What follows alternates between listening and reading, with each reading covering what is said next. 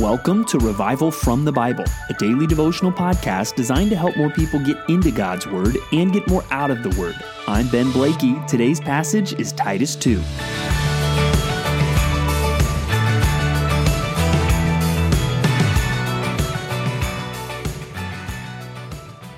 What exactly does God's grace do? Maybe the first answer that comes into your mind is it saves us. And that is true. That is gloriously true. By grace, you have been saved. You were dead in your sin and your trespasses, but God, being rich in mercy, because of the great love with which He loved us, even when we were dead in our trespasses and sins, made us alive together with Christ. By grace, you have been saved. So, if the first thing that pops into your mind when we ask, what exactly does God's grace do, is saves us, that is not at all a bad place to start. But here's what I want us to see in Titus chapter 2 today that's a bad place to finish. Eh, that, that is not all that God's grace does. And we sell the scriptures short, we sell the gospel short when we don't also talk about the other ways God's grace works. God's grace saves us. And as we will see today, God's grace also trains us, it transforms us, it teaches us to live a different way that we used to live. In Titus 2, starting in verse 11, it talks about God's grace. It says, For the grace of God has appeared, bringing salvation for all people.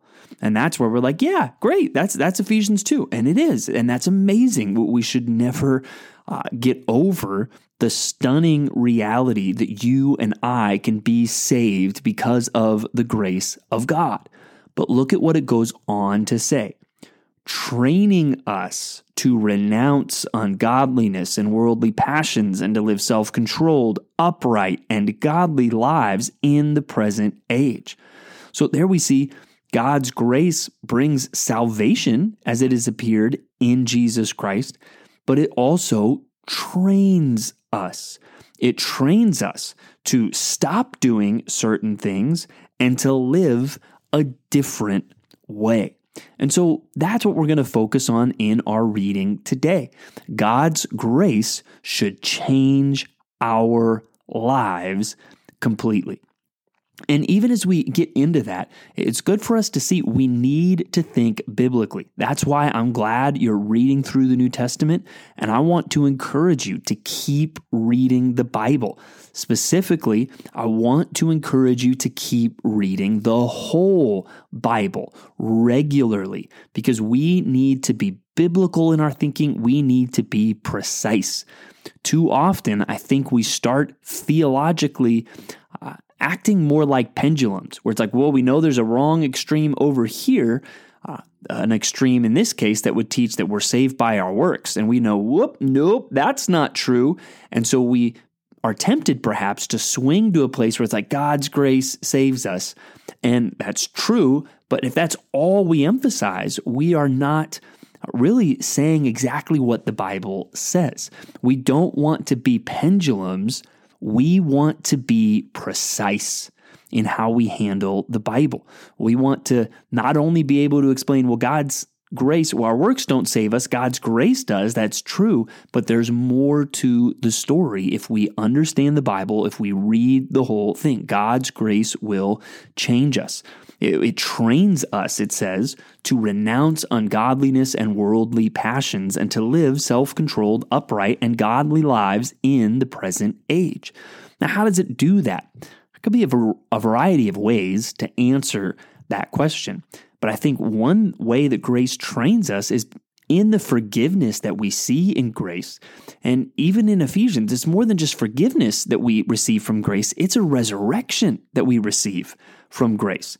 We are raised to a new life with Christ because of his grace. And so now our eyes are opened to see that sin and to be specific here, ungodliness and worldly passions aren't good things that God, in His strictness, is trying to keep us from. These are bad things that God, in His benevolent, gracious goodness, is trying to keep us from. Right? When you understand God's grace, it's going to transform you. It's going to train you. No, ungodliness and worldly passions are bad and destructive, and I want to stay away from those things because God, God's grace has shown me forgiveness. God's grace has shown me the truth on how to live, and so I want to live self-controlled, upright, and godly in the present age. Another thing we need to comment about grace is that not all grace is in the past. We think of God's saving grace. We think of the grace that has been shown through Jesus Christ and his death on the cross and his saving work among us. But there is more grace yet to come. Verse 13, waiting for our blessed hope, the appearing. So the grace of God appeared past tense in verse 11, but now we're waiting for the future tense, the, the future appearing of the glory of our great God and Savior Jesus Christ. We're waiting for him to return. And it goes on to describe more of what Jesus has done, who gave himself to redeem us from all lawlessness and to purify for himself a people for his own possession who are zealous for good works. And there, even, I want you to see this change in your life. This is part of the gospel. This is part of the good news. Uh, this is not some like extra add on you know, it's not like the gospel is just forgiveness and then, hey, would you like to add on living a righteous life to that?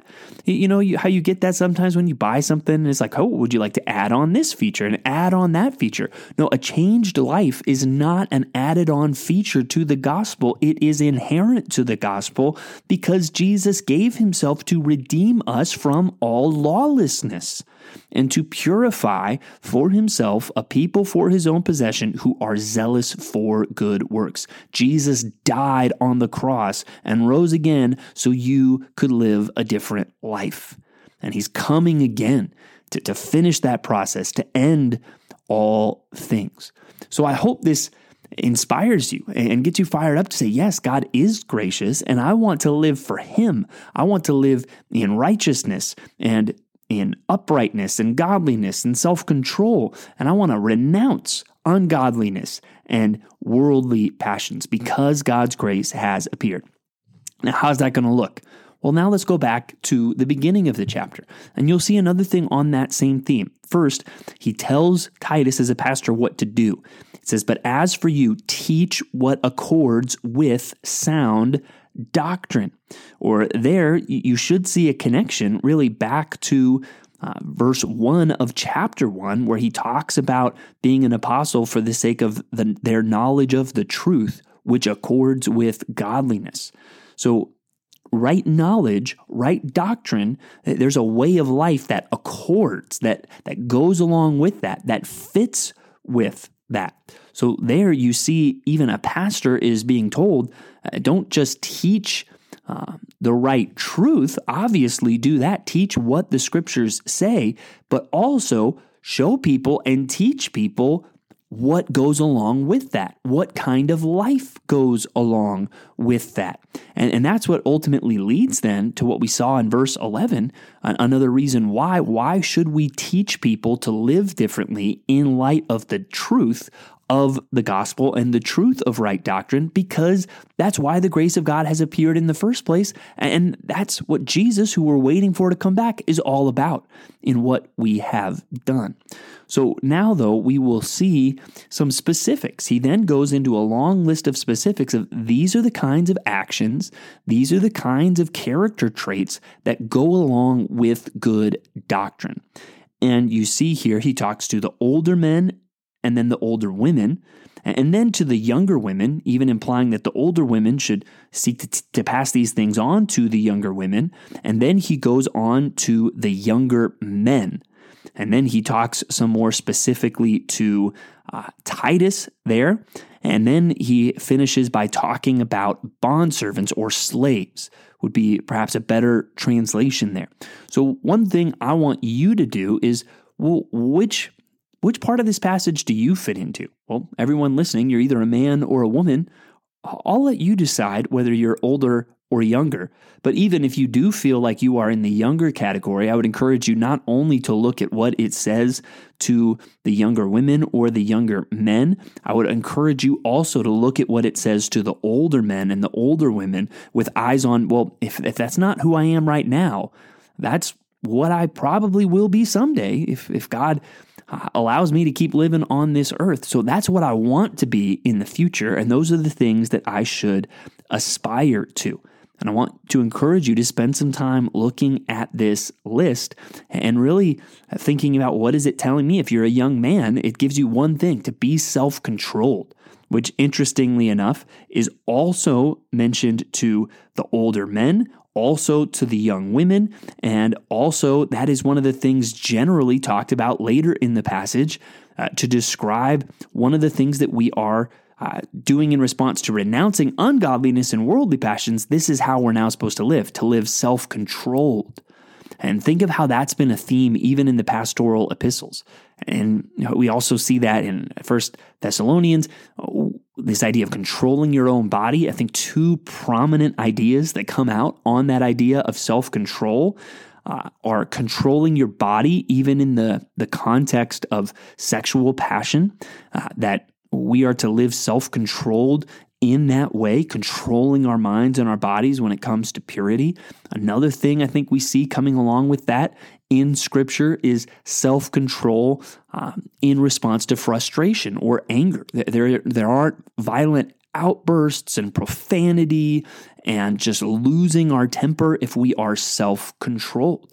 And he highlights that for the younger men, but again, that's highlighted for the younger women and the older men. So that is probably then about 75% of the people listening to this podcast. One of the words it gives you is self controlled. And if you're thinking, well, I'm an older woman, it doesn't say self control to me, uh, remember that it's used really generally in verse 12. So I've just talked about one of the traits, but I want to encourage you to look specifically at where you are. And even one last thing to point out Look at verse 10. It's, it's talking to slaves, but what we see here that it's saying to slaves is something that could apply to any of us because it, is saying that by their actions, uh, by f- following the instruction that Paul is giving to Titus to pass on to them, uh, in everything they may adorn the doctrine of our God and Savior, or of God our Savior. So there we see again this idea that right teaching, right doctrine should lead to right living. Those go together. And that right living actually adorns, it makes the right teaching look good. It demonstrates the truth and the power of the right teaching. So I hope you understand things better today. I hope maybe you have more clarity in your mind that God's grace saves us, it forgives us from our sins, but also part of that package is that it changes our lives. And I hope if you're reading through the New Testament, you start seeing that clearly over and over again in so many of the books that we read. But also, I hope today sharpens you in some specifics as you look at these specific instructions to specific groups and seek to follow um, what God is telling you to do so that we may all make the gospel look good, that we may adorn the doctrine of God, our Savior. Thanks for digging into God's Word with me today on Revival from the Bible. For more resources, check out revivalfromthebible.com. To learn more about Compass Bible Church Treasure Valley, go to compassbible.tv. The grace of our Lord Jesus Christ be with you.